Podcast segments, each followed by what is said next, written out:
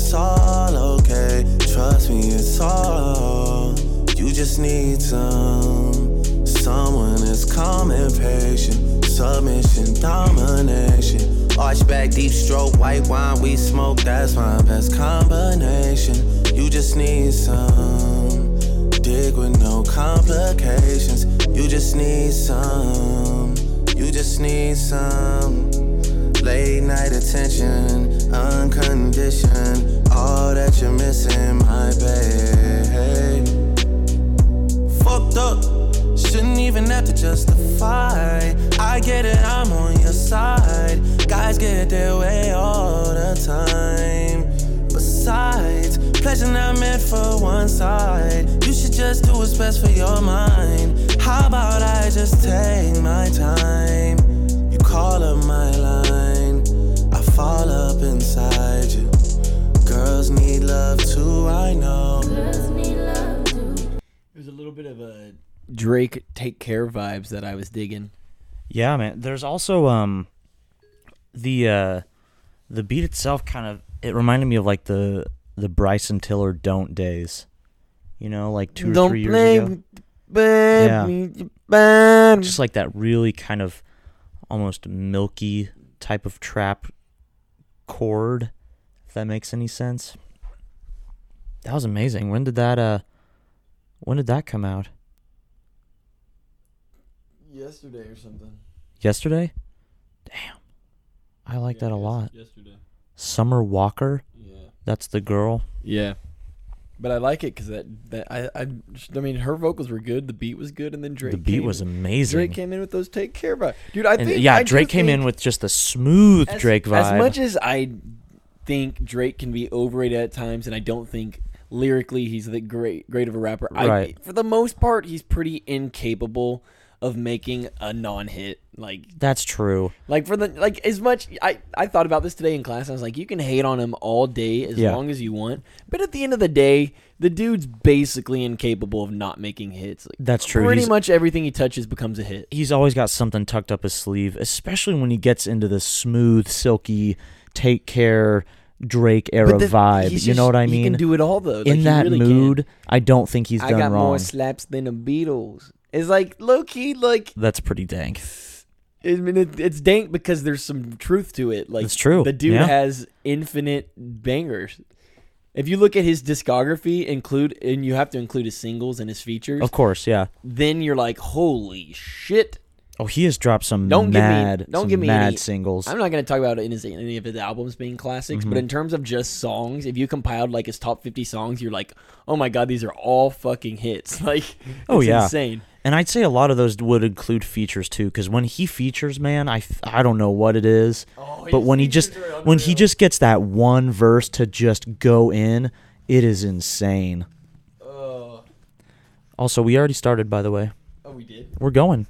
We're going right now. We're live. Are we actually live? Yeah, I've been recording for the past 3.5 minutes because I knew we were going to talk about that song afterwards, and I wanted to include it. What part of the song did you start recording it? Right before Drake's verse. Oh, so that'll be how we go in. But we're still gonna do our normal intro. Don't worry.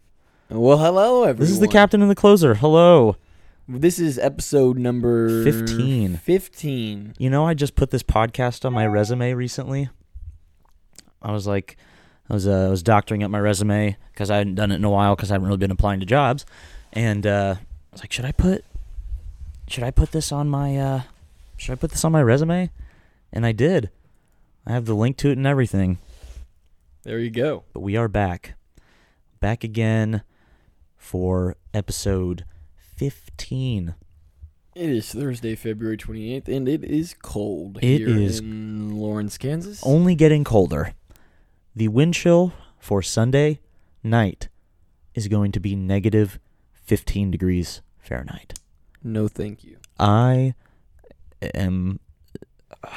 wish I was going to Phoenix this weekend and not next weekend, because it's going to be so cold. Yeah, it's going to be awful. Oh, it's going to be terrible. All right, well, let's start staying in the music scene. Let's do it. I guess we already talked about Drake officially, since we didn't really talk fully, I guess. That was the Girls Need Love remix, Summer Walker featuring Drake. Just came out on February 27th, and like we said, pretty solid song right there. Pretty dank. I really enjoyed it. Well, the album we wanted to talk about today to kick things off is Schoolboy Q's second studio album called Oxymoron, released 5 years ago on February 25th. Did you say five? 5 years ago? Which sounds absolutely insane. Many of you probably know it. If you haven't dove into it, you probably have heard. Oh, you've definitely heard mainstream songs such as "Colored Greens" or "Studio" or and "Man of the Year." Probably "Man of the Year." The three most popular for sure songs from it. But overall, this album 1 through 15, it really brings in the West Coast style, and I think it still holds true to be Schoolboy's best full project to date. And I mean. Let's just play some of the songs and let's go through it a little bit. Let's kick it off. Let's get into it. So it starts off with the song "Gangsta," comes on with it's either a random child or it's his child. Regardless, you get the idea. Right. Hello, Fat Rat. My daddy a gangster.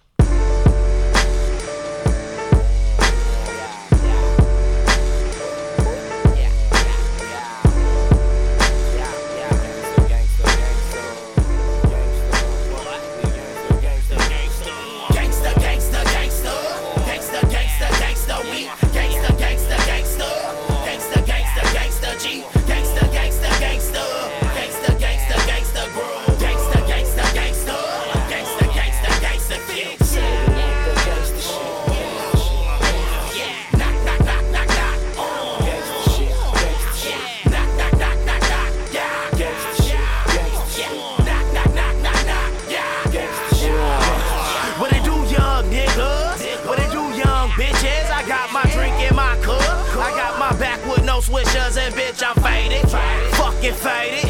Now I'm famous, what? I'm famous, fucking famous. Nigga, I made it when I was broke.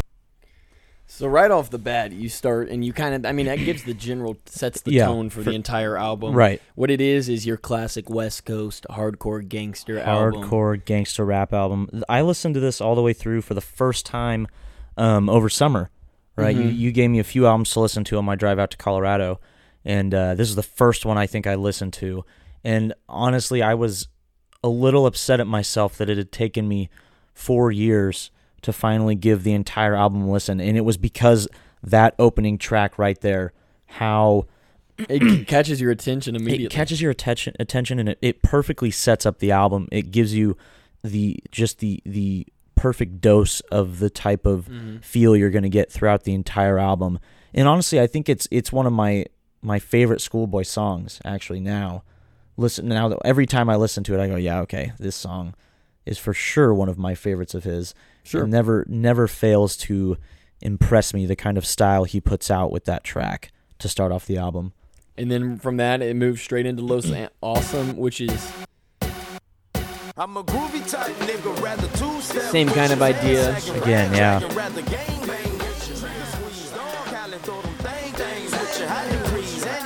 Chillin' cool with you, chillin' cool with you, high breeze. And on this one, he really just dives in the entire. He does, yeah.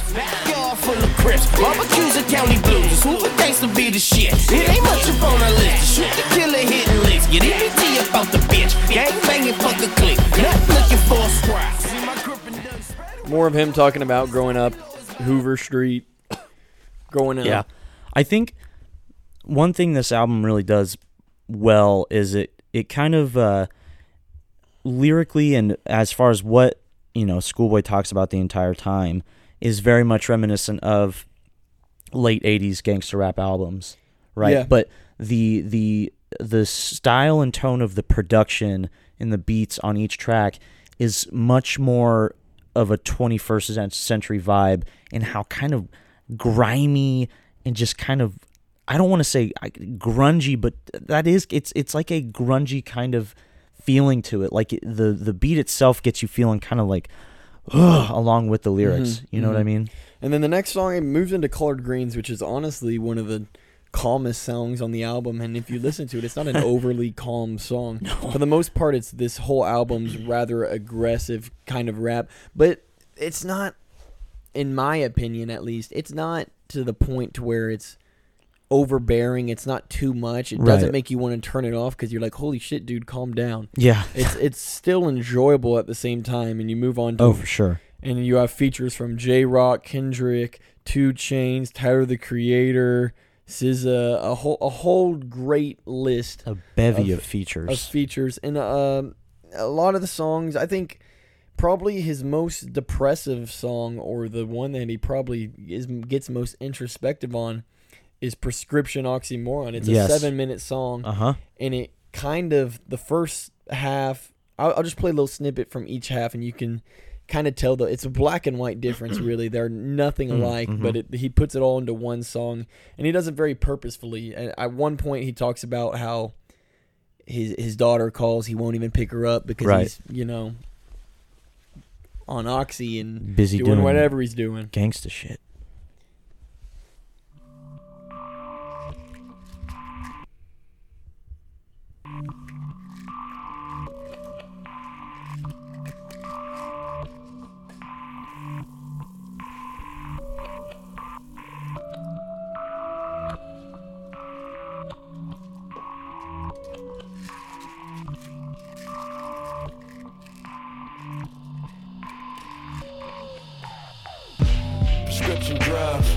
Show me love, Percocets, Adderall, Zanny balls, get codeine involved, stuck in this body high, can't shake it off, I'm falling off, I can't hold a thought, what's wrong with me, now depression creep, I'm stressing deep, even in my sleep, my mommy called, I hit ignore, my daughter calls, I press ignore, my chin press on my chest, my knees press the floor, I'm blanking out, woke up on the couch, dinner on my shirt, my stomach hurts, I had a boss selling 80s, but yo, the karma's worse, I cry when nothing's wrong, I'm mad when peace alone, my senses harm, sluggish, ruggish, a couple Xannies pop, open my pill box, prescription drug,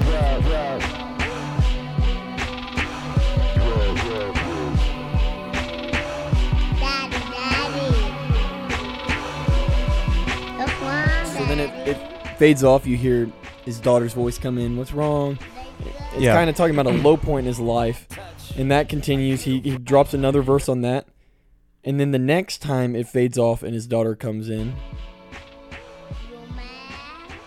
is kind of when we get this transition to a completely new song. Yeah. Okay, I love you, Daddy. And it becomes hype.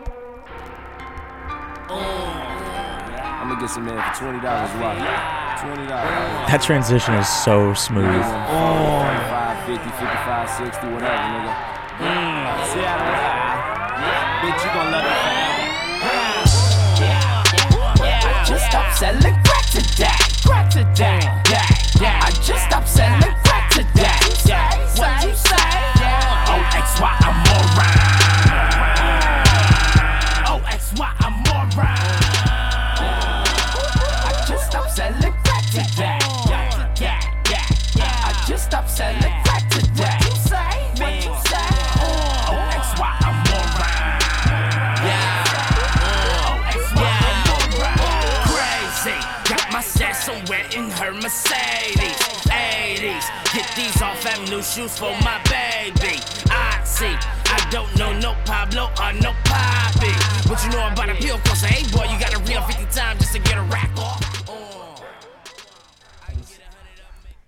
Crazy transition. Incredible between those really. Two and one is songs. I mean, he goes from talking about such a dark time and what he was going through and how he's making all these bad decisions, and then he suddenly goes back into I'm a G, like, just regresses back into it anyway, and he's back after it. And that song, the second half of that song to me is one of the highlights of this album. I think it's incredibly high. I mean, the whole song so in good. General. Although it is a little, it is 7 minutes, so it is.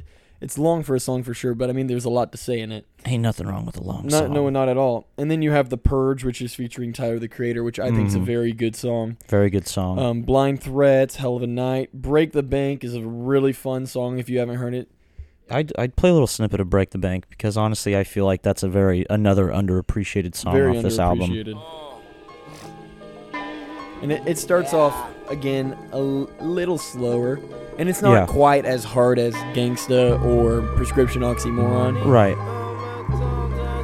But it's still Schoolboy. Oh yeah.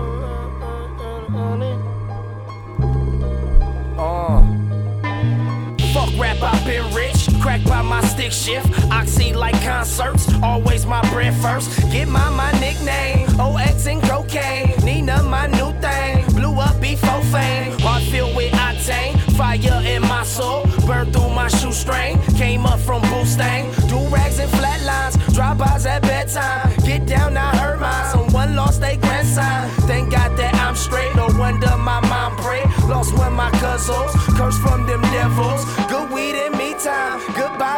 And in the chorus, so now we about to break the bank. Money be on my mind. Talk about sounding like la da di do da di da di da di da. We about to break the bank. Man, that song might. It's incredible, isn't it? It's so this whole album is honestly just it's. Incredibly stacked, and I think it's getting better with age too.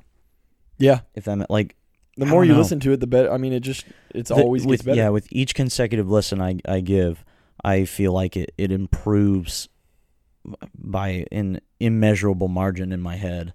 Yep, and songs that I didn't really give much attention to each time as well, kind of and I come think to the forefront. A couple other very slept on are Hoover Street, mm-hmm. track 5.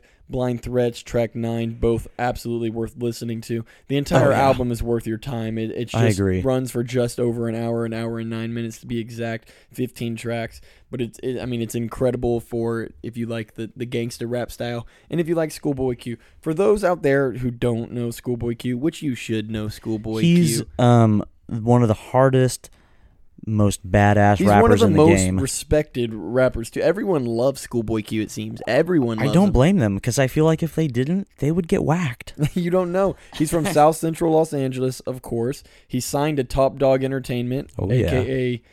Kendrick's same label. Mm-hmm. He's the number 2 in the label, really, behind Kendrick. Right. And there's no really debate that he's... There's no debate Kendrick's 1, and there's no debate that he's 2. Yes. No one's challenging them 2. No, I would not. And Kendrick, I mean, he can go bar for bar with Kendrick if he needs to. I think he can, too. And the thing is, and Kendrick's just... He's got a few classic albums to his name that Schoolboy doesn't quite have yet. Yeah, but that being said, Schoolboy was expected to release last year. Of course, the passing of Mac Miller ended up making quite a delay. Mac Miller and Schoolboy Q were... extremely close, extremely good friends.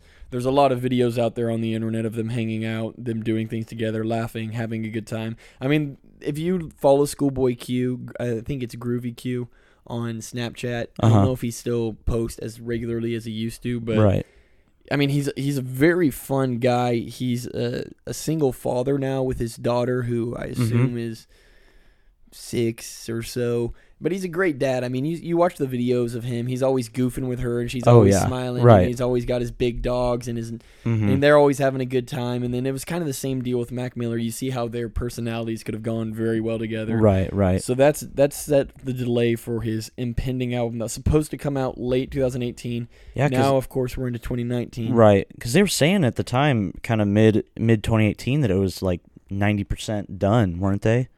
Like 90 to 95% done, and then Mac Miller died, and then there was, in September, kind of a little afterwards, they were saying that put a delay on the album.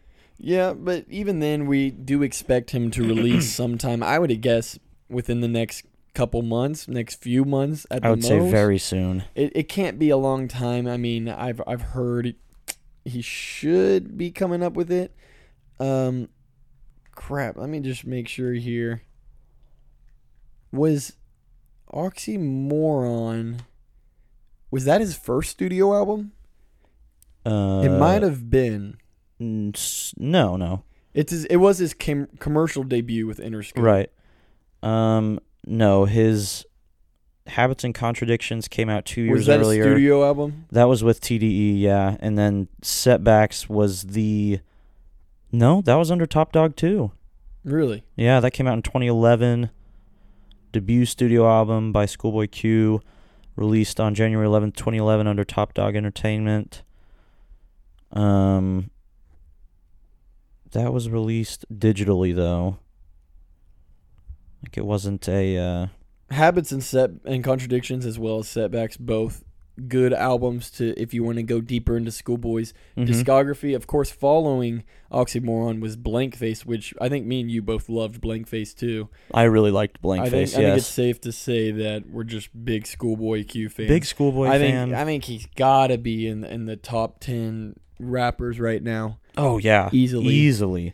I think he can spit bars better than most any rapper currently in the game. Yeah, he's definitely up there high. His album, like I said, he announced was delayed in September due to the death of longtime friend and collaborator Mac Miller. So, yeah, we'll be looking out for that soon. Schoolboy Q, he's one of the realest in the game. Love Schoolboy Q. Insanely real. All right, let's move on from that to... And do some sports news. We'll do some quick sports news. There's not a whole lot to touch up on, but we'll go through it real quick. Oh, there is more than enough to touch up. We'll go ahead and start off with the controversy surrounding the New England Patriots. Robert Kraft, Kraft, going in for a little rub and tug. And today pleaded not guilty to a misdemeanor. What's the term I'm looking for here? Felony? Solicitation. Yeah. A misdemeanor felony. Soliciting sex. Here's the thing. Basically looking for a prostitute. I'm not the smartest person in the world. Bob Kraft goes ahead and says, not guilty. No, not guilty. I'm sure he's going to go on with the idea of, what do you mean? Oh, they gave happy endings? I had no idea. Grabbing my I thought that was part of the massage. Grabbing my dick and rubbing on it. That's solicitation and paying them for it. What? I'm too old to know these things. Just go with the old. I'm too old to know that's not illegal. See, my thing is, what's a guy worth $6.6 billion? $6.6 billion. What are you doing? Why do you got to go to a sketchy little rub and tug? Yeah, in Miami? Seriously.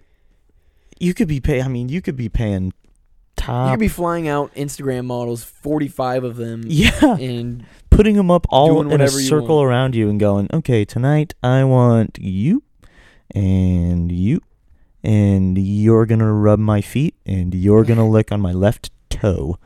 Like and they don't care as long as they. Get a party with him for a full week. As long as they get to hang out with Robert Kraft, whatever, multi-billionaire. It's not hanging out with Robert Kraft. It's hanging out with the guy who's worth $6.6 billion. Yeah, he's getting caught in doing some sleazy stuff. Come on, bro. Come on, you're better than that. You have more money than that. It's a shame.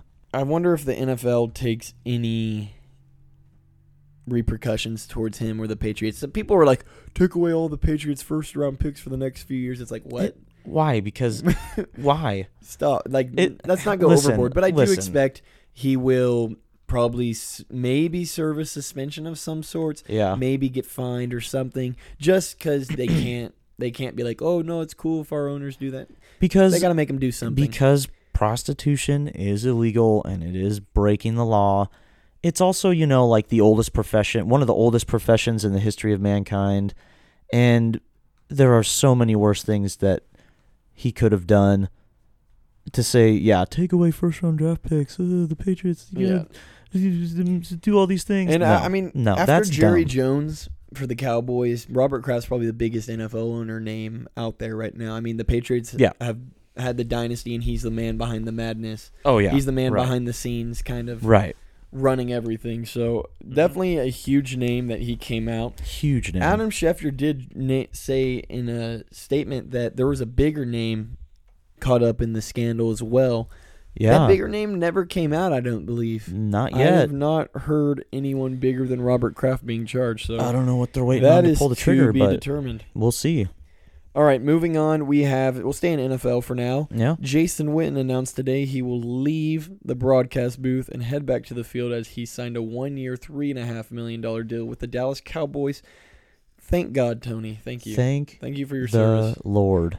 I saw tweets all day. The only thing was, Cowboys, can y'all pick up Booger too? I wonder who they will bring in. Can Booger McFarland play for y'all? On the Monday night cast now. And one person who threw his hat in the ring? Yeah. Pat McAfee. Tweets at them and he goes, "Hey, I heard you were looking for to replace an opening on Monday night. Let's make it happen." Oh my gosh!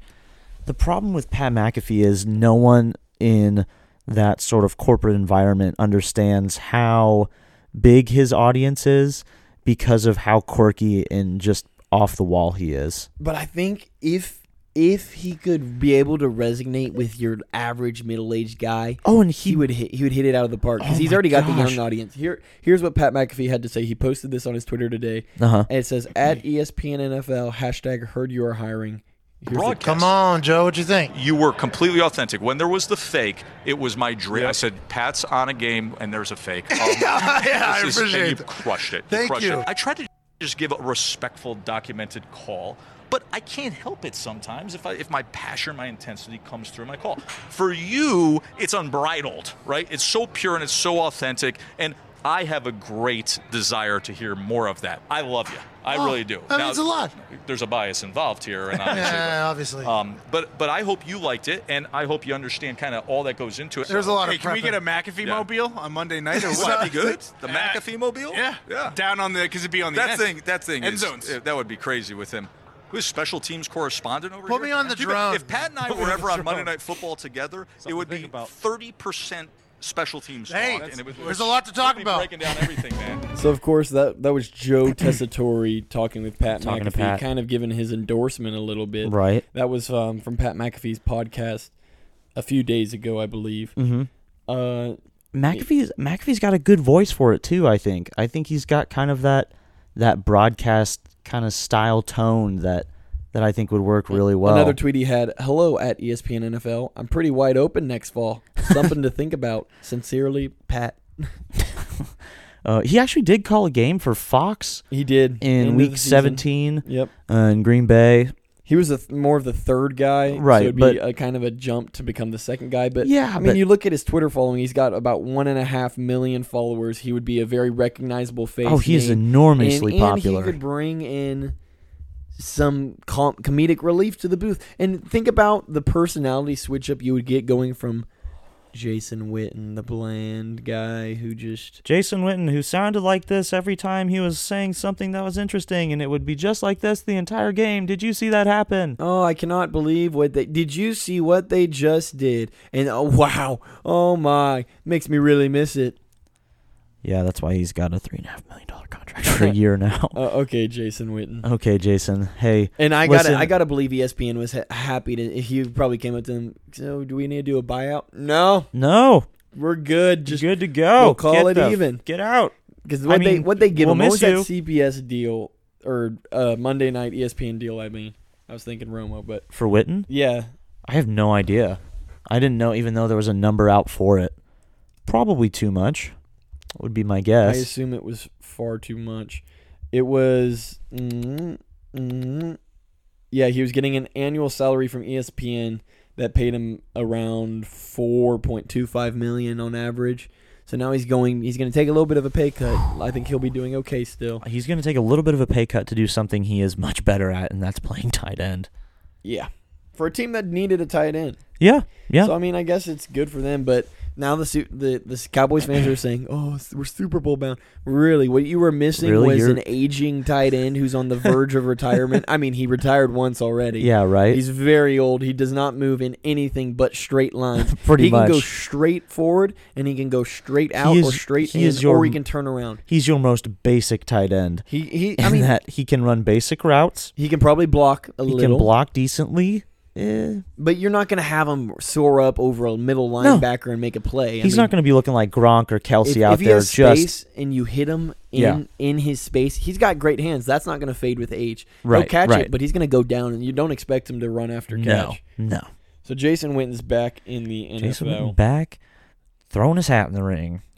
Thank God. All right, I know you wanted to touch on some MLB news. I do want to touch on one big, big piece of MLB news.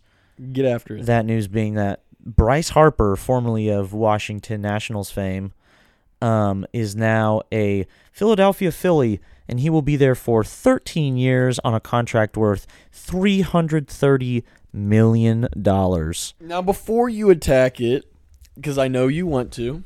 Okay. He is only 26. Yes. And if you break down his salary to a per-year basis, it's only $25 million a year. And I know I say only $25 million a year, and it does expire when he's 39 years old, which is rather old. But you're a baseball player. Baseball players can play till they're back into 30, more or less. I assume they'll get their money's worth for at least 9-10 years of that. And all right, go off on it for a second, then I'll rebuttal. Okay. I think. Where do I want to start? I want to start with a man named Albert Pujols. Albert Pujols. Uh-oh. Gosh, that would have been... How old was Pujols when he signed, though? When he signed with the Angels in 2011, I believe he would have been around 28, if I'm right. He might have been a little closer to 30, but they gave him 10 years, lucrative amount of money the Cardinals wouldn't even touch, right? He hit .299, had a pretty decent season in 2011, but he was injury-prone at that point. And they gave him a 10-year contract. Pujols, but the difference is Pujols signed at 32. Okay, Pujols, even worse. So that's even worse. Yeah, he would have been 42 when his contract was up. He signed at 32, and it would have run him until he was 41. Yeah. Pujols? He would be making 30. He will still... be making $30 million when he is 41 in 2021. Yeah. $30 million. The difference is here, Harper's only going to be making $25 million, and he'll only be 39, not 41, which is still bad, but he's still getting... The problem is Harper is in no way near the caliber of player that Pujols was when he got signed onto that deal. Pujols was, bar none, in my opinion, a far better power hitter, average hitter, just in most facets of the game, a better player. I think Bryce Harper is a good player, but when you look at his track record, he has had some amazing seasons and he has had some absolutely horrible dud seasons. And last year was one of them. If I'm not correct in saying that. Last year, I mean, he had over 100 runs. He had 34 homers. And his batting percentage. Hit .249. Which is not great. But for a power hitter, it's okay to hit sub 270, but you want your power. If your power hitters are only hitting. Also led the league under in walks. 25% of the time. Under 25% of the time. Remember, you can hit 30% of the time in baseball and be one of the best players in the league. But as someone with the caliber to be signed to a deal for 13 years and $330 million, now granted, the nice thing about Major League Baseball, none of that's guaranteed. He could break his ankle tomorrow and get paid zero of those dollars. But to think that 13 years from now, that guy is still going to be worth over $25 million in a single season, Here's my rebuttal. Okay. Bryce Harper, the differences are Bryce Harper is getting signed, like I said, at 26, 6 years younger. His contract's not worth as much on a per-year basis.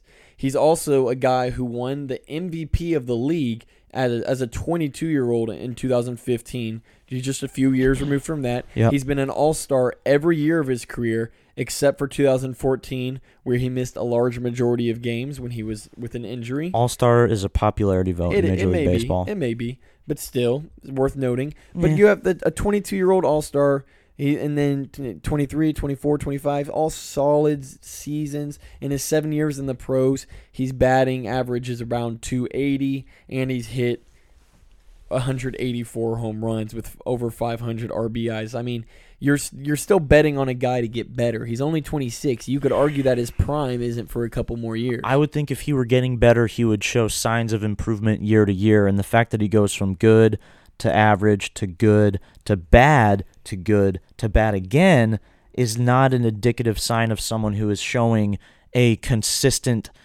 amount of improvement to be worth a deal like this. Because there are not many players in Major League Baseball that are signed to, that are getting signed to deals like this.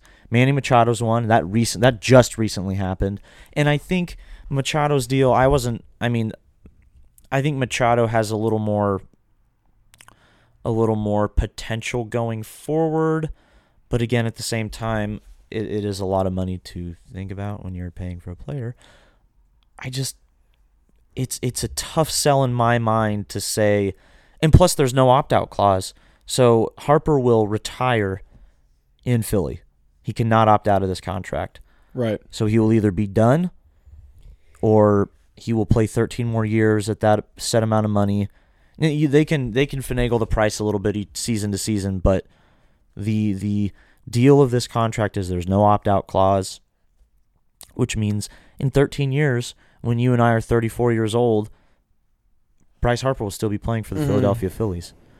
I don't know. It's so much money to put into one person and expect. It is. And my thing, though, is when was the last time the Phillies won the World Series? Didn't they win within the past 15 years? They did? Yeah. Like around 2009-ish? Is that right? It was either 07 or 09, but I believe it was 09 because, yeah. It was 09 because St. Louis won in 08. Okay, they won in 2008. They won in 08. The Phillies won in 2008. Yes, that's right. Sorry, the Cardinals won in 06. Yes, 08. Yes, that's the right year. Because that was the year that Ryan Howard was on. This is an organization that has two World Series ever.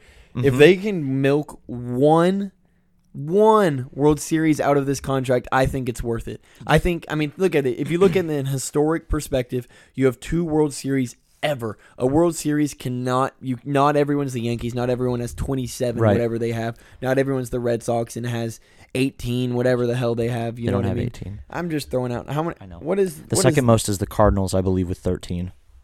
There is a huge gap between the Yankees and everyone else. It was that big. It's the Yankees, everyone else at 13 and less. I'm almost positive.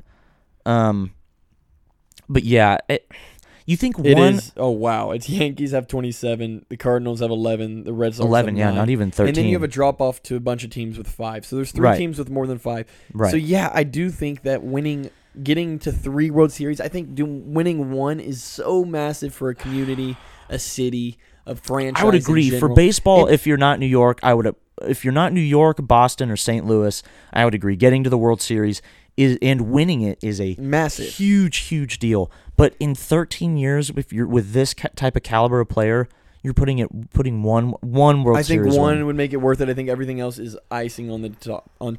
I think if they don't win a single World Series with them, I think you look at it and go, "Wow, that was one of the worst contracts we've ever seen."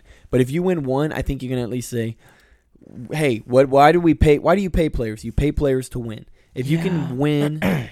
Even if it's just once, that is a huge deal because nothing is ever guaranteed. If you get your club to win a third ever, that's huge. Everything else is cake to me.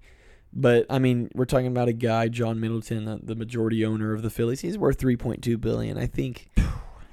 I think he's doing all right. You can just throw some of his He throws his money in and he gets it back in terms of jersey sales instantly. So he'll be all right. I will be really interested to see. I'm very surprised he stayed not only in the NL but in the same division of the NL as the Washington Nationals. So he's going to be playing his teammates for a lot of games during the season. That'll be very interesting to see how he does against them.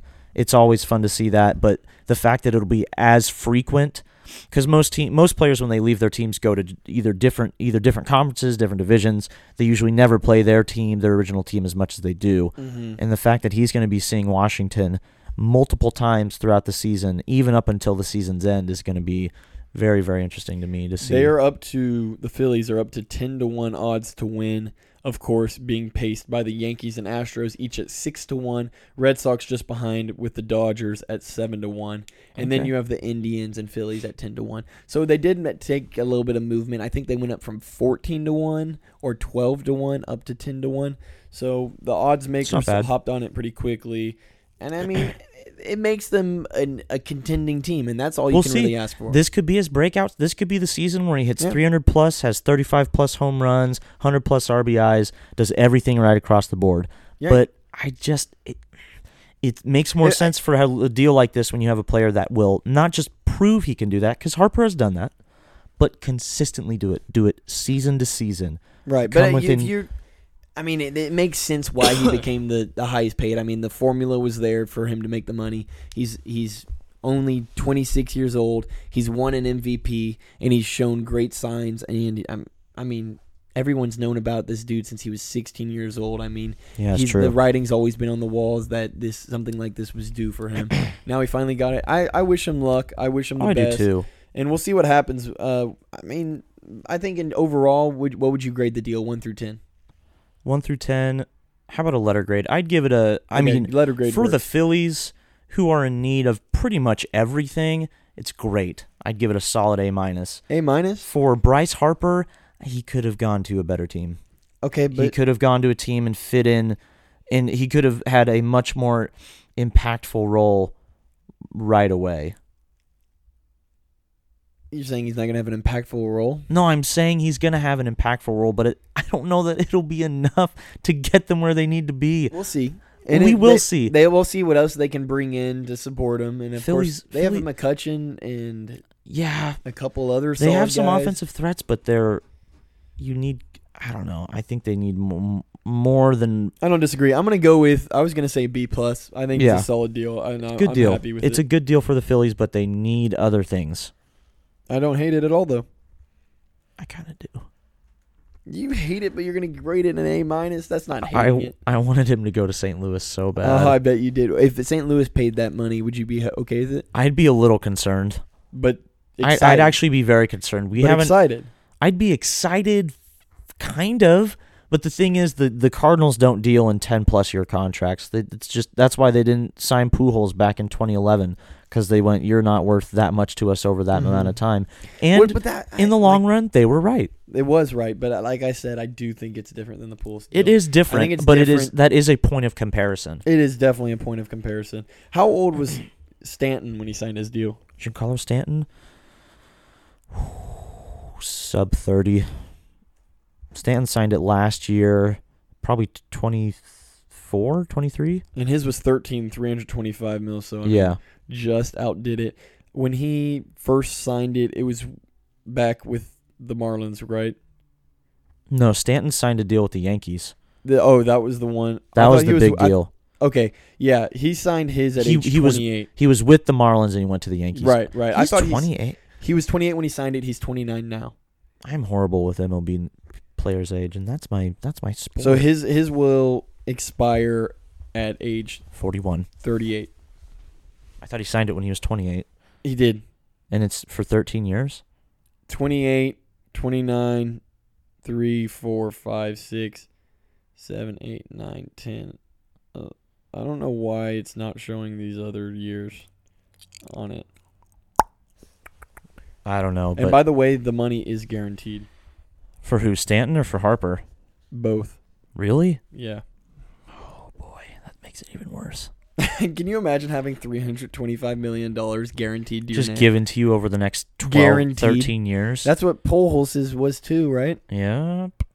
Pujols. What's Pujols? Is he still playing? That's a serious question. I actually do not know. Is he playing? Yes, he's still playing.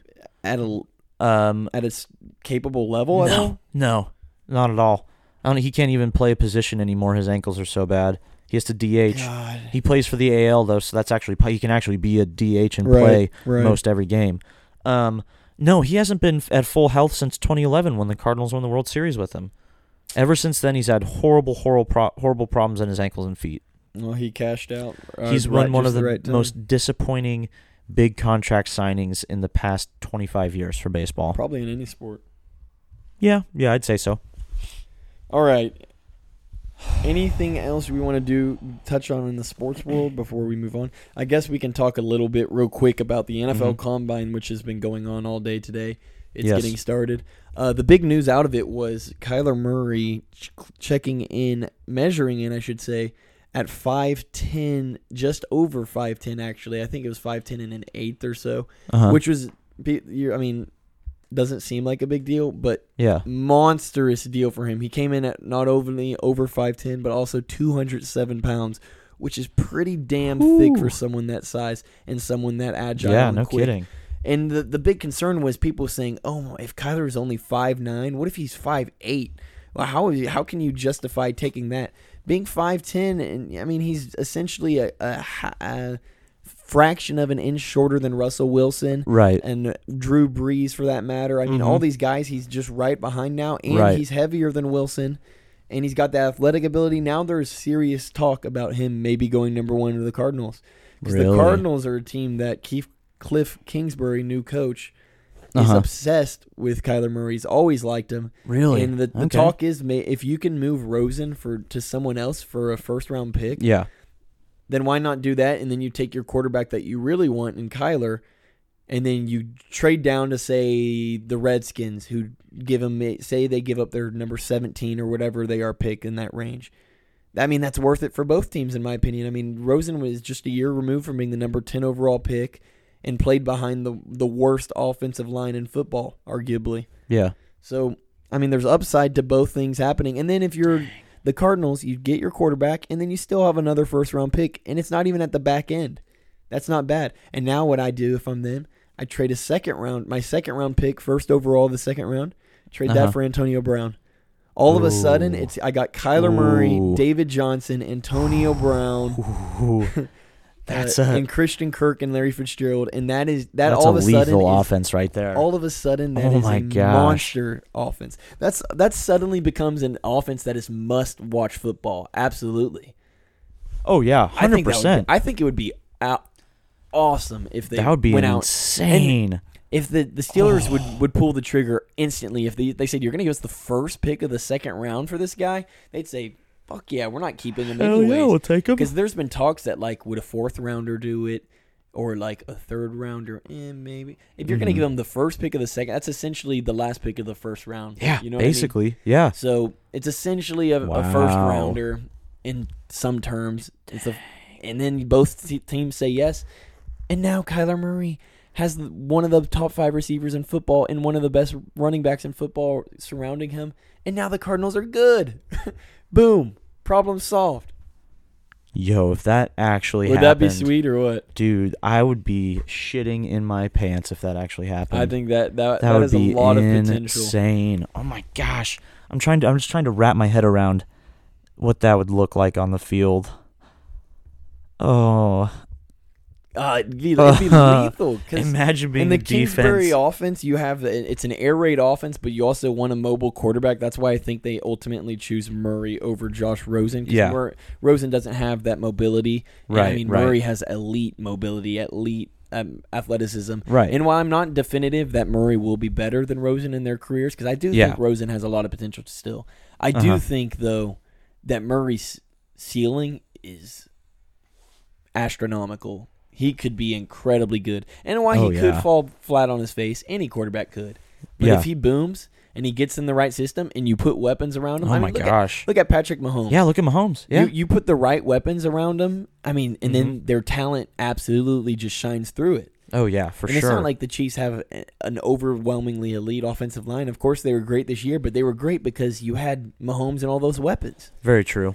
So it could change a lot of things. That would be crazy, man. I think it'd be a lot of fun if it happened. That would be so much fun to see. Oh, that would totally shake up the NFL next season. Wouldn't it? All of a sudden, you got the Rams with the Cardinals that you were running through. Yeah. All of a sudden, you're playing in 30-30 games with them. Yeah, no kidding. It'd be a lot of fun. Wow. All right, anything else you got in the sports world? Nah, man, nothing I want to talk about.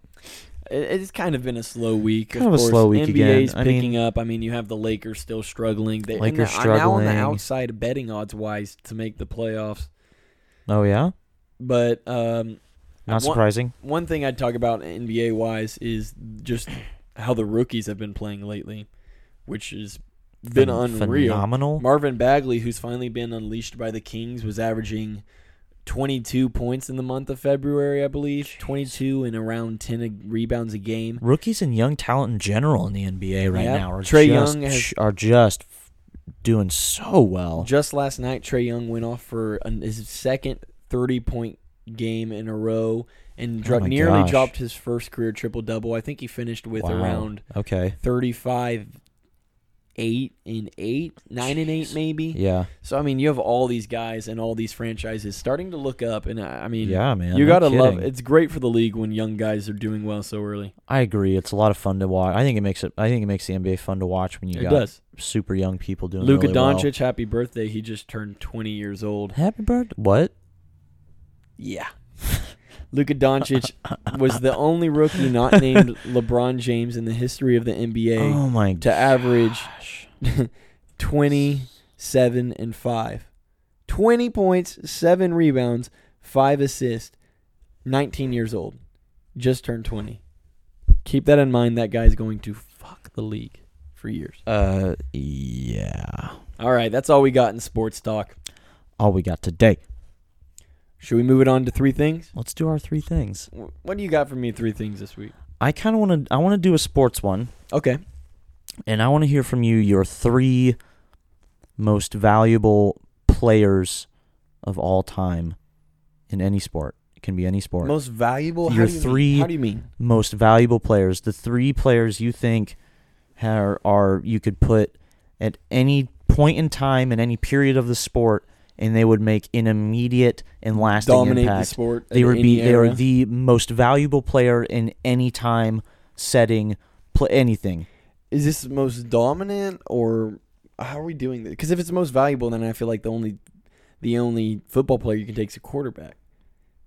You think so? If it's most valuable, if it's the most dominant, I think it's a different story. Okay, then make it most dominant. Most dominant. The player that you would put in any... That transcends eras. That would transcend an era. You could put him back in a league 20 years ago. You could put him in a league today. And they'd be great. And he would be not only great, the best. Probably the best. Okay.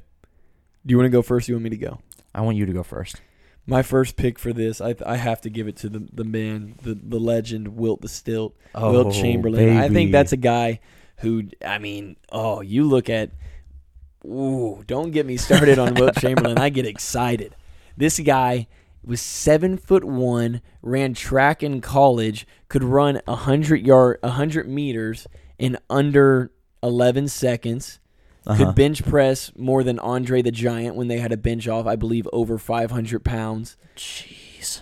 Could dunk on a 12-foot rim. The guy, when you talk about what Wilt Chamberlain was, Wilt athletically, was insane. It doesn't make sense at all. And it sounds made up. It sounds like the legend of Paul Bunyan or something. Oh yeah, and doesn't he hold the record for most consecutive 30-plus point games by like 90? They were showing James Harden's statistic, and he was however many games he was, and then you see Wilt Chamberlain in the top position with just 100+, and you're like, oh, so it's not even close. They're not even close to doing what he did when he was breaking that record. That you hear about these kind of things. Well, Wilt Chamberlain smashes every NBA record and throughout every point of his career. When I hear that. Oh, he only did that because he was playing against a bunch of tiny white guys. Well, there is some truth to that. Put him in the NBA today, and we will not be talking trash on Wilt anymore. Here's some of his athletic achievements. Okay. He high jumped in high school, 6'6", ran the 440 yards in 49 seconds. Propelled the shot put 56 feet at 7'1", ran a sub 11-second 100-yard dash. After his basketball career, he played in the International Volleyball Association and became a Hall of Famer and the most dominant player of all time. Right. He beat the immortal NFL player Jim Brown in a race when he played with the Harlem Globetrotters.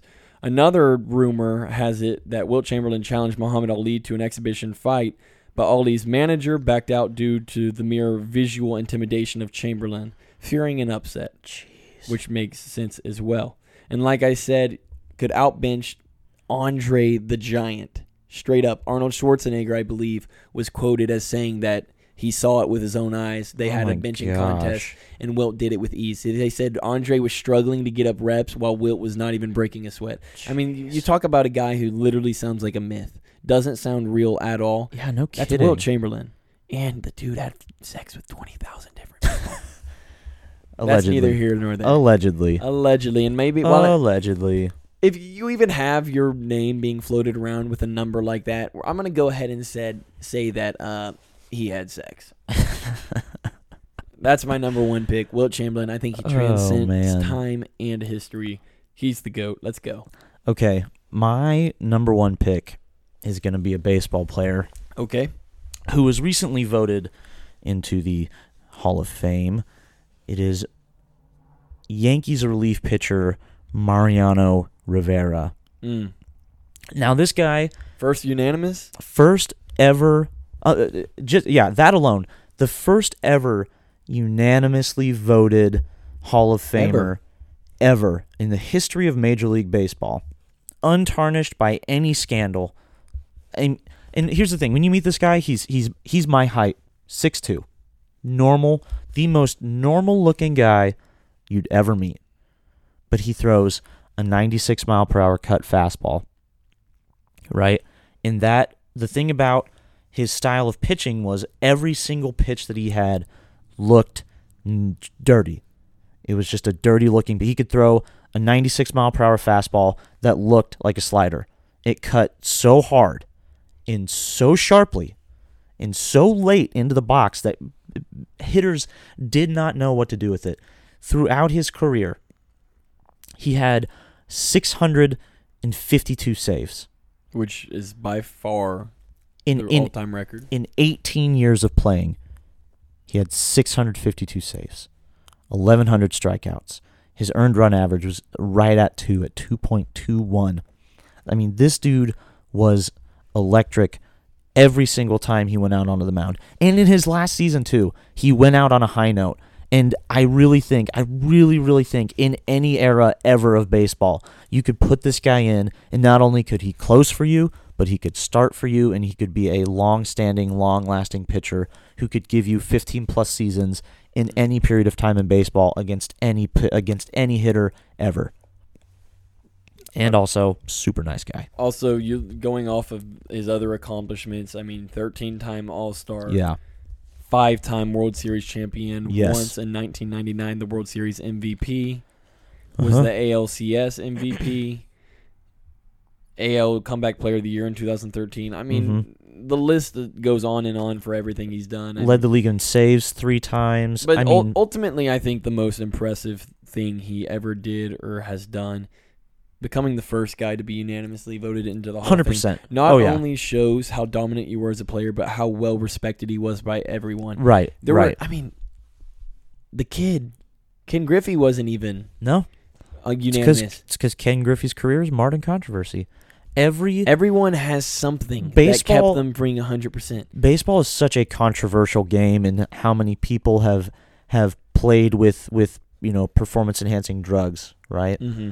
And Rivera's one of those guys that has so far not had any of those problems. And honestly, I would highly doubt that it would ever happen. I think he is. Not only is he one of the most legitimately good players in baseball history, but I think he's proven that in the MVP voting and in, the type of person he is off the field and just the way he conducted himself on the field. It was really cool watching it as a kid, watching him play. And I think, for me, he's number one on my list. Good pick. I'm going to go with someone who I think is the best running back in the history of the NFL. Okay.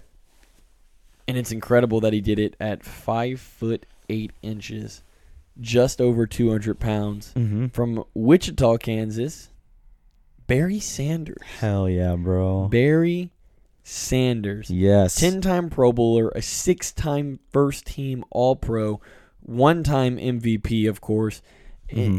And his numbers speak for themselves. They're absolutely insane. I mean, you start off with his rookie year. He ran for nearly 1,500 yards, He had 1,700 yards from scrimmage, 14 total touchdowns as a rookie. His next year, he followed that up with 1,300 yards, 16 TDs. His other TD totals were 17, 10, and in injured season, only 3. 8, 12, 11, 14. His last great season was probably that 14 when he was 29 years old in 1997, ran for 2,000 yards, which is part of the 2K club. Only, I believe, 5, 6 other members in Not it. Many. I mean, the guy wasn't the fastest guy ever, but ran a 4.37 40, pretty damn fast. Not bad. But at 5'8", being able to call him the best running back I think the NFL's ever seen, which is better than guys who are much bigger. Adrian Peterson is over 6 foot. Earl Campbell was just a wrecking ball. Right. I mean, all these greats, Jim Brown, whoever you want to choose, and throw in Marshall Faulk or Walter Payton. All these guys were great in their own ways. Bo Jackson, but was anyone as electric as Barry Sanders? I find it hard-pressed to believe that you put him, especially in today's open field-based NFL, where you let your playmakers get the ball and you let your playmakers do something. I think if he's putting today, his stats are even more inflated. I think he can make anyone miss at any time. Oh, yeah. I just love him. I think he could play in any era. I think he's dominant. Barry Sanders, my number 2 pick for most dominant athletes of all time. My number 2 pick for most dominant of all time is a soccer player. Oh. His name is Lionel Messi. Lionel's good.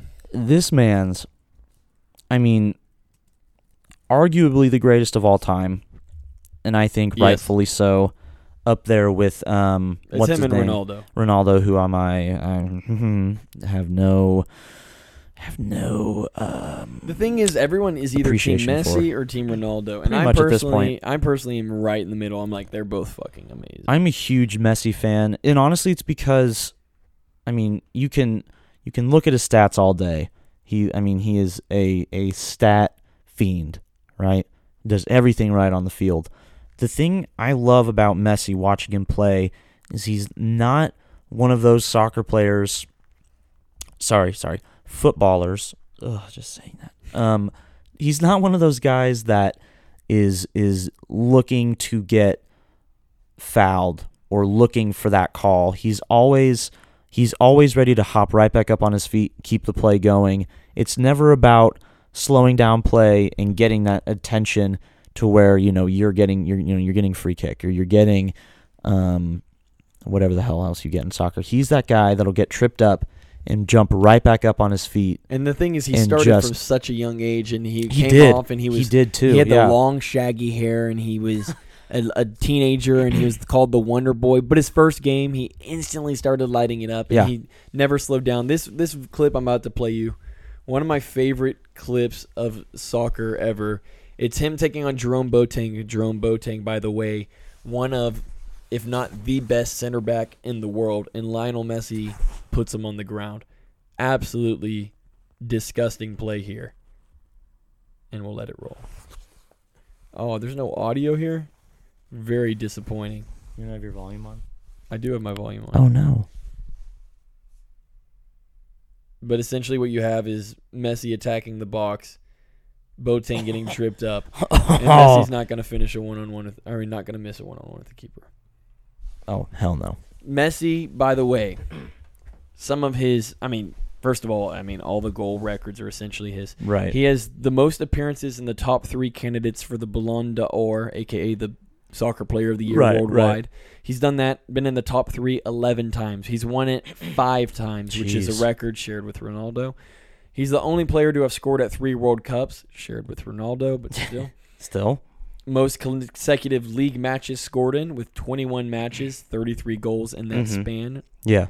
The youngest player to win 2 Ballon d'Ors, the youngest player to win 3 Ballon d'Ors, the youngest player to win 4 Ballon d'Ors. By the way, those were in 3 consecutive years. Jeez. The youngest player to win 5 Ballon d'Ors. Most FIFA World Cup golden balls, he has 2 of them. And the only football player to score 60-plus goals in all competition in 2 consecutive seasons.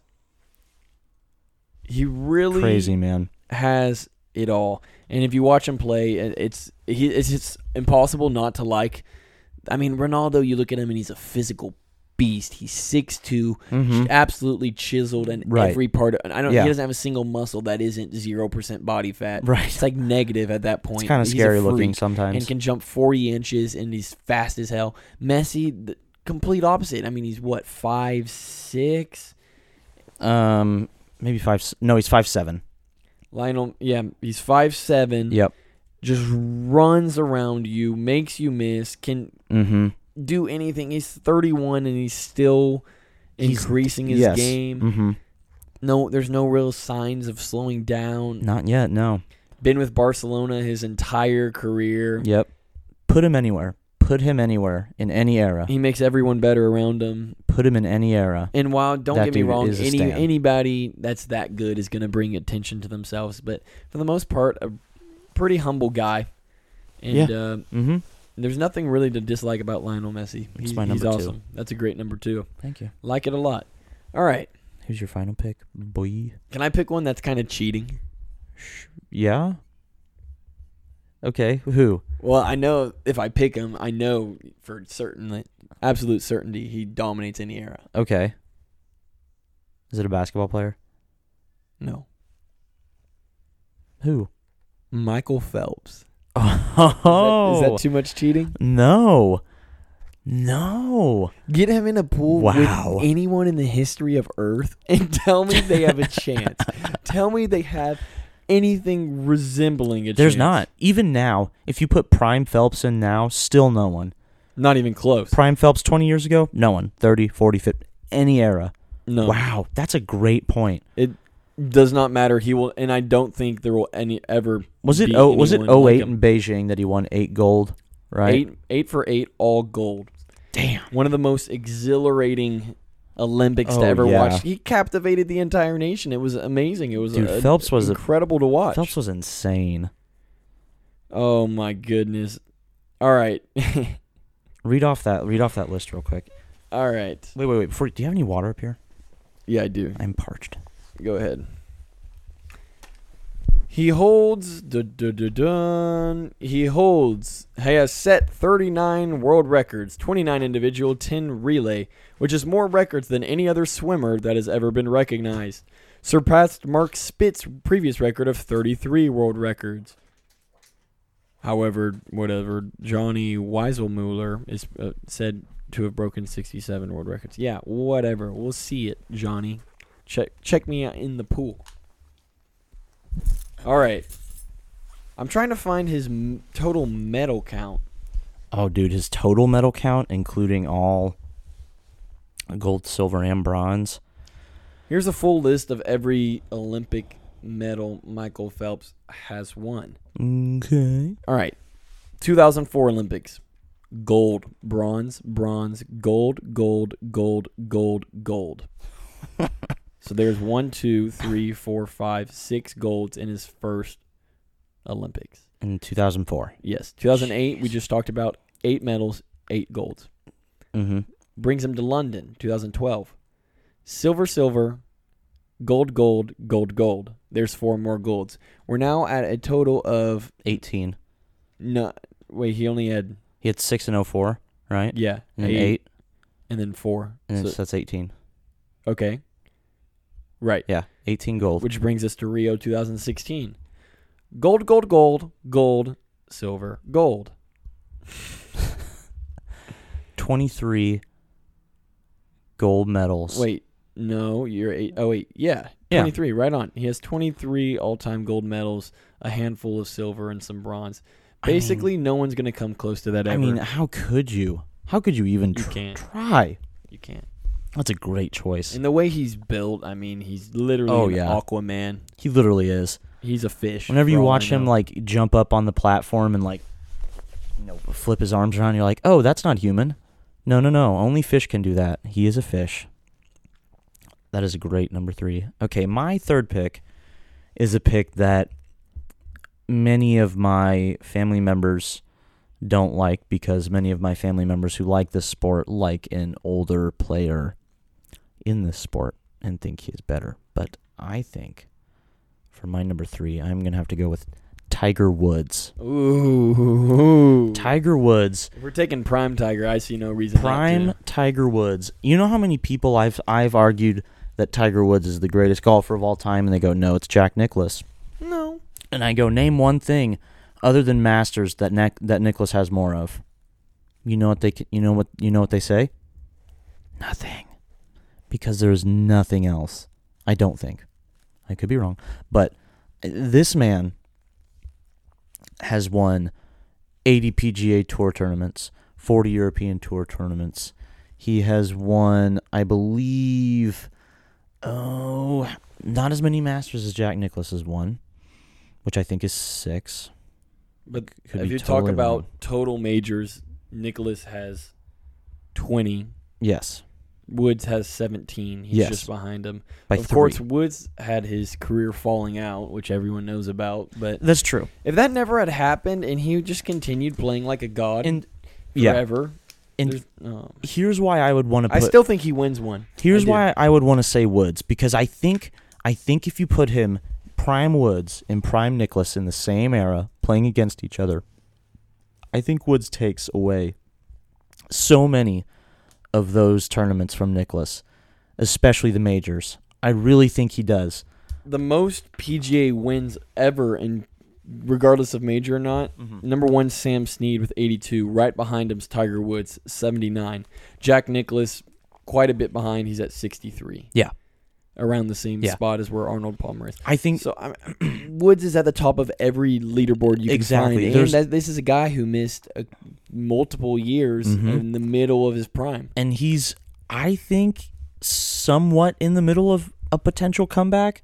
I'm really interested to see how he will play this season. I think. Oh God, I'd love it if he won the Masters this year. I think he will. He will take the record for PGA Tour wins this season. I believe he will easily win at least 2 or 3. And so I think he'll at least tie, if not surpass it. So he's at 43 years old as he sits now. Yes, 43 years old. I think he is in prime striking distance of putting it all together. If you look at his... I agree. He's currently ranked 12th in the PGA Tour World Rankings. In all of his recent events, he's been finishing well. At the Genesis Open, he finished tied 15th. The WGC Mexico Championship, he finished tied 10th. Farmers Insurance Open, he finished 20th. I mean, he's Hero World Challenge 17th. He's back being where he should be, and of course he won the Tour Championship back in September. He finished first place. Yes. So he definitely is playing at an extremely, extremely high level. He's back amongst the golf world's elite, and I think that people know the thing about Tiger that made him so scary in his prime, and even I think still carries weight today. Right. When he's out there on the final day wearing his red and you hear, and he's behind you, and even if you're the leader, and you Tiger red and black, and you hear the roars from the crowd, and you see him start thumping his fist, you could start the day up 6 shots. If you go in and you see Tiger, and after hole 1, the crowd starts to... You hear that roar? And then another one, and it's... and then all of a sudden you go... Oh shit, he's coming. Tiger's coming. That's in golfing, you have to have an elite mentality to be the best. You have to block out everything. You have to block out your bad last course. You got to block out what everyone else is doing. But when Tiger's the one doing it, it's really hard to block it out. And he has such an electric, especially when he was in his prime, he had this electric quality on the course that not many players before him had. He just had this weird... I don't know, this weird energy and vibe around him. And in this comeback, I think he's starting to bring that back a little. We're on the verge of having it. And the thing is, all it will take is one major for him to be contending on the final day, and all of a sudden, Tiger Woods is back. All of a sudden, Tiger Woods has won a major. And the next thing you know, he's winning them. Next thing you know, he's only 2 back from Nicklaus in all-time major wins. Next thing you know, also... The myth, the legend that he was is back again, and now you have players tightening up. The legend a little overthink your shot. The legend and now is Tiger's coming. Dude, Tiger's a great pick. One I love the most Tiger dominant Woods. Athletes ever. Love Tiger. Those are my 3 things. Good one.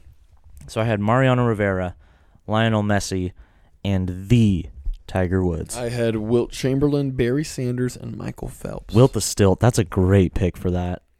That dude was nuts. Couldn't go with the LeBron MJ. I think I'm going to go with Wilt, who I know can transcend time. Okay. All right. Should we move on to my three things? Yeah, let me hear it. Your three things. What do you got? What do you got? What do you got? What do you got? My... Excuse me. My three things. Yes. Is going to be. These microphones smell weird. I kind of like them, I believe. This is great audio. I'm sure people are really loving this right now. ASMR? Should we do a little ASMR? We're going to lick our tongues on the roof of our mouths. Oh, God.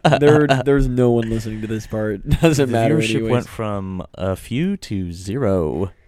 Now it's negative. We are rambling horribly right now. I don't have my three things prepared. That's on me. My three things I'm going to go with. Your three. My three. Favorite. We don't have to do one for. We can just cut all this out and just end it. We can do it. We can. No, we won't. My three. Okay, give me your three things. Your three things are going to be your three favorite 90s rap albums. Oh, okay. Oh, shit. Yeah. Okay. I'll go start us off if you want. Yeah, go ahead. The one I thought straight to when I was going to attack it. I mean, it's. There's a couple easier choices probably, but one that I want to just go ahead and grab it off the board while I can is going to be done none other than... Don't do it. I'm not going to do what you're thinking. Oh, okay. The Slim Shady LP, released January 1st, 1999, hit songs such as... Hi, my name is. That's actually on one of my playlists. Guilty Conscience. Love that song. Role Model. You have My Fault, Rock Bottom, Bad Meets Evil. A lot of really good classic Eminem songs. And this was his first studio debut album. It kind of put Slim Shady. It put Marshall Mathers. It put who Eminem has ultimately become on the map. And it was a shock to everyone that you have this white guy who's going so hard aggressively spitting words rhyming together that we didn't even know existed. Yeah. And he absolutely took the game by storm.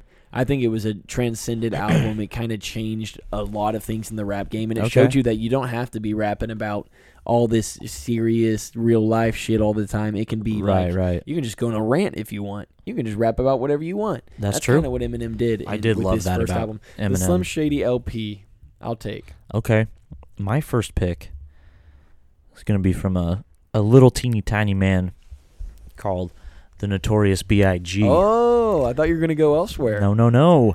I'm going with Ready to Die. Ready to Die is a great one. I mean, this, if he wasn't already in the spotlight, this album was what truly, I think, absolutely set him over the edge.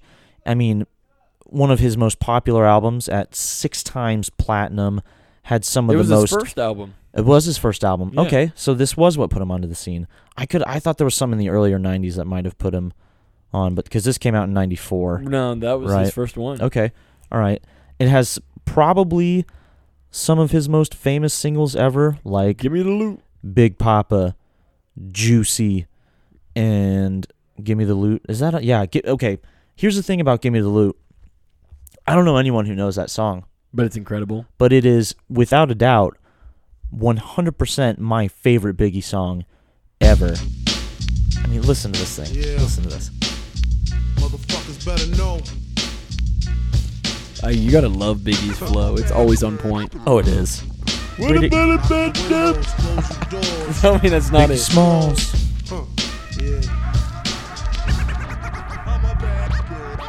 My man Imp left a tech and a 9 at my crib. Turned himself in, he had to do a bid. A 1 to 3, he be home the end of 93. I'm ready to get this paper, G. You with me? Motherfucking right. My pockets looking kind of tight.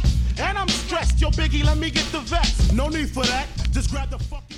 Other than that, I love Things Done Changed. I love Things Done Changed. Great Who song. Who Shot Ya? I think Who Shot Ya is a great really song. Really good song, too. Suicidal Thoughts might be one of my favorites on the entire album. Just Playing's another fun. I mean, this album, like, the first time I listened to it, I used to kind of be a Biggie hater, to be honest. Yeah. But then I actually gave his music a full chance and I listened to it through and through. Oh, yeah. And you're like, holy shit, I can totally see how this just changed everything. And his flow is just so easy to just get into, I feel like. It's so easy to listen to him rap about literally anything. Also, bonus track, Who Shot Ya? Great, great bonus track that came, you know, later. It wasn't initially. It's a great track, though. But yeah, that's my number one pick. That's a really good one. Easy. I'm going to go with an easy one. I know. One that's obvious. Nasir. Oh, yeah. A.K.A. Nas. A.K.A. Releasing probably the most influential rap album ever, arguably. Yes. Illmatic in 1994. You wouldn't even have to argue that because you would tell me that and I'd go, okay. 10 songs, only 39 minutes long. A crisp 39 minutes. But the whole thing is, I mean, we like to use the word concise on a well-put-together album. But yes. This album embodies that. I mean, you start off with the Genesis, but then you instantly go into New York State of Mind, and when you hear this starting... Dude. I think this has a very good case for being named as the best rap song ever made by any artist in any era. I would argue it. And yo, black, it's time. Word. Bird, it's time. It's time, man. All right, begin. Yeah. Straight out the fucking dungeons of rap. The thing about Nas is the greatest storyteller ever. Yes, one of the greatest storytellers ever. Rappers are monkey flipping with the funky rhythm. I be kicking, musician, inflicting composition of pain. I'm like Scarface, sniffing cocaine, holding an M16. See with the pen, I'm extreme. Now, bullet holes left in my peak holes. I'm suited up with street clothes. Hand me a 9 and out, defeat foes. Y'all know my stilo, with or without the airplay. I keep some E and J, sitting bent up in the stairway, or either on the corner betting grants with the CeeLo champs, laughing at bass heads, trying to sell some broken amps. I mean, he goes on forever and ever. He goes in on that track. My favorite songs, of course, New York State of Mind. I love. I mean, Life's a Bitch is fun. Life's a Bitch is great. World is Yours is good. World is Yours, great. Memory Lane, I think, is probably, outside of New York State of Mind, probably my favorite song on the album. Represent is incredible. I mean, Represent. I feel like that's a song that I feel like I had heard pieces of before. I had known of it before I knew Nas existed. But I didn't know who it was or where it came from. But I heard it, but represent. And the way it speeds up towards the end, and Represent's amazing. This whole album honestly gives me chills when you listen to it. So good. There's not really, I mean, there isn't a single bad song. I don't think there is. Illmatic, I think is probably, I think me and you would both agree, this is probably the best song of the 90s. I mean, the best album. Yes. Mm-hmm. Oh, yeah, easily. It's the best album of the 90s. So good. All right. Your number two. Number two pick is from Dr. Dre. Okay. The album 2001. 2001. Released very late in the 90s, 1999. Funny enough, did not come out in 2001. Dr. Dre, no, I'm definitely overthinking or overlooking this one. But this is another amazing album. You know, this is one of the albums that when you and I were first becoming friends, this is one of the albums that you said you need to listen. Like, this is when you started creating your list. And you're like, I'm grading 2001 right now. And I was like, oh, cool. And you're like, no, go listen to it. And I was like, oh, that's what you were saying when you were telling me you were listening to it. Is you want me to listen to it. So I did. And because, you know, I'd heard at that point, I'd heard Still Dre. I'd heard The Next Episode. I had just heard Forgot About Dre recently, so that was kind of a new track. But I mean, tracks like Bitch, I can't say. Oh gosh, what else? Bar One featuring Tracy Nelson. Explosive has arguably one of the greatest beats of all time.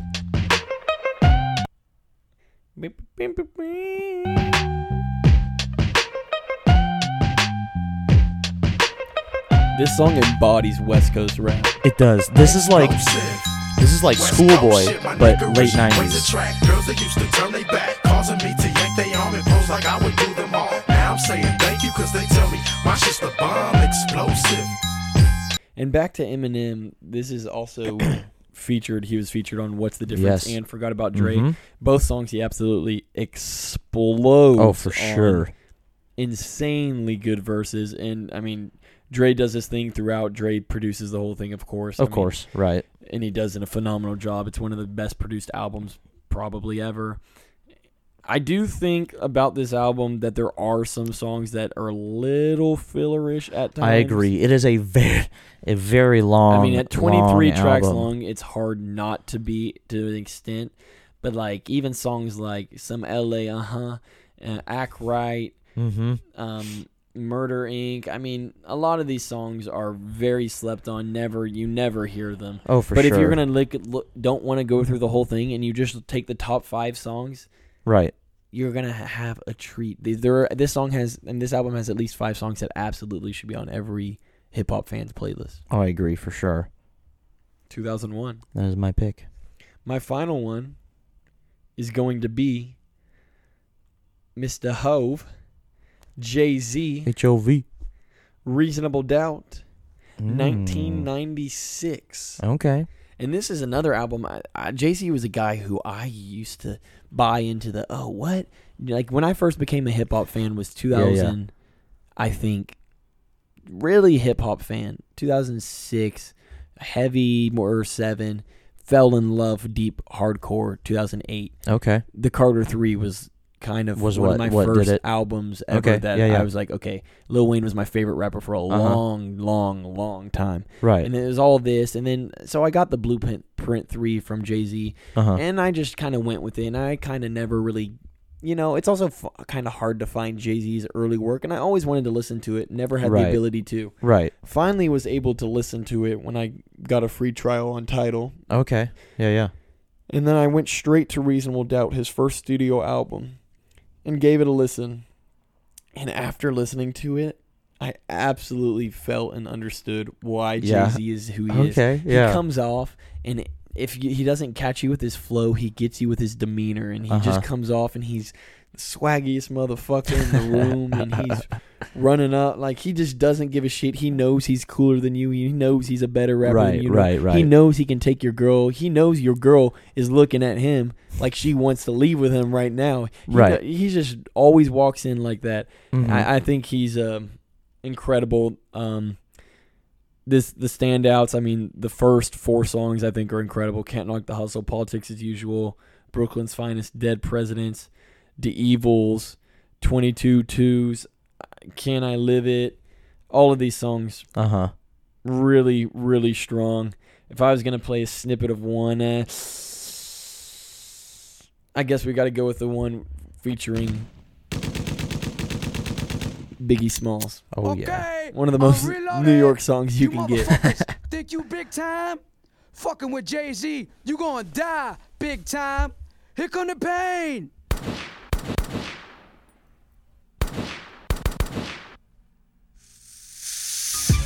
Jigger, bigger, nigga, how you figure? Yeah.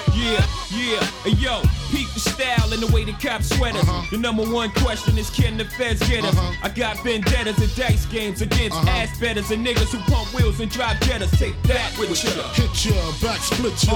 Fuck fist fights and lame scuffles. Pillowcase to your face, make the shell muffle. Shoot your daughter in the calf muscle. Fuck a tussle, nickel plated. Sprinkle coke on the floor, make it drug related. Most hated. While y'all pump Billy, I run up and stunt. Having Jay-Z and Biggie Smalls trade bars on the track is just so fun. It's so cool. And I do think Jay-Z brought a very unique voice and flow. That was the thing that was about these 90s rappers that kind of in the past 5 years or so kind of got ruined to an extent by the SoundCloud generation rappers all kind of sounding the same as the unique flows. I mean, you had the Biggie Smalls, you had the Nas, you had the Jay-Z, like Eminem. Like, you have all these guys. Right. Tupac. I mean, everyone sounded... Yeah. Miles different, all had their own unique flows, standard of sound, and their own styles.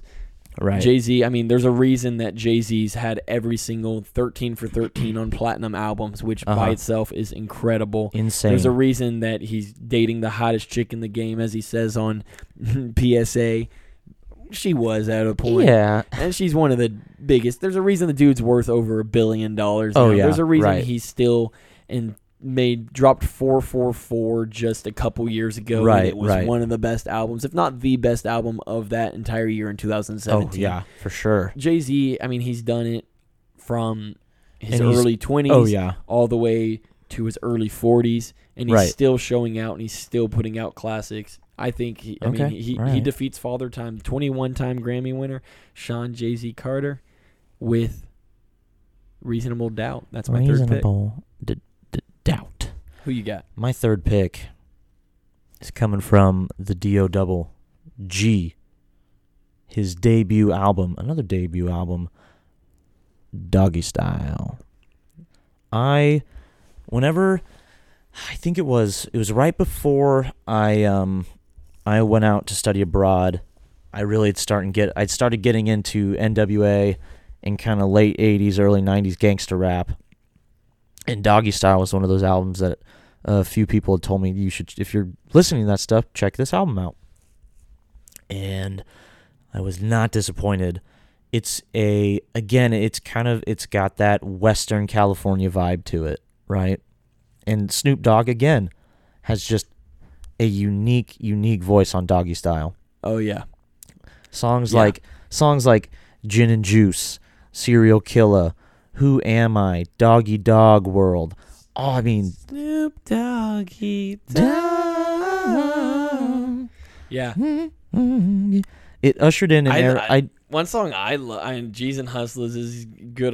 Song that the first time I listened stood out to me that I thought was a really just fun song that I was not expecting at all for like a studio debut album from Snoop Dogg was Ain't No Fun. Ain't No Fun. Ain't no fun if the homies. Play that one. This is DJ Easy Dick.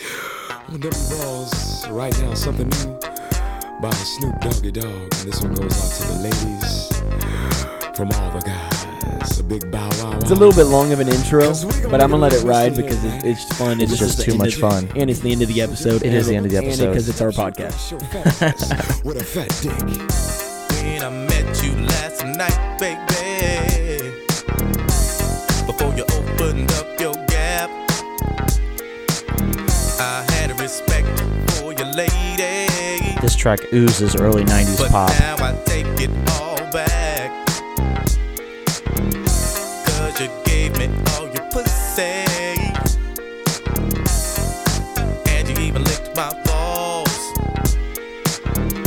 Leave your number cabinet, and I promise, baby, I'll give you a call. Next time I'm feeling kinda horny, you can come on over, and I'll break you off. And if you can't fuck that day, baby, just lay back and open your mouth, 'cause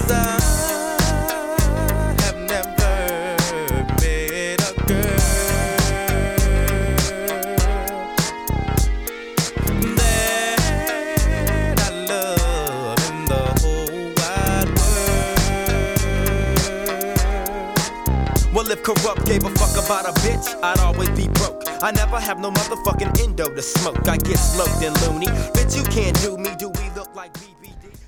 I didn't even get to the chorus yet. It's long. It's a long song. I told you it's incredible. Long to get to the chorus. Intro. It's a great song. In that song, again, it's Western California style, but again, it's Snoop's style. Kind of that, you know. I'm sure rappers before him have said "lick my balls," but it's never been in the way that's like the, it's just, he said the people on tracks like that on his albums say lick my balls in the most groovy possible way they could.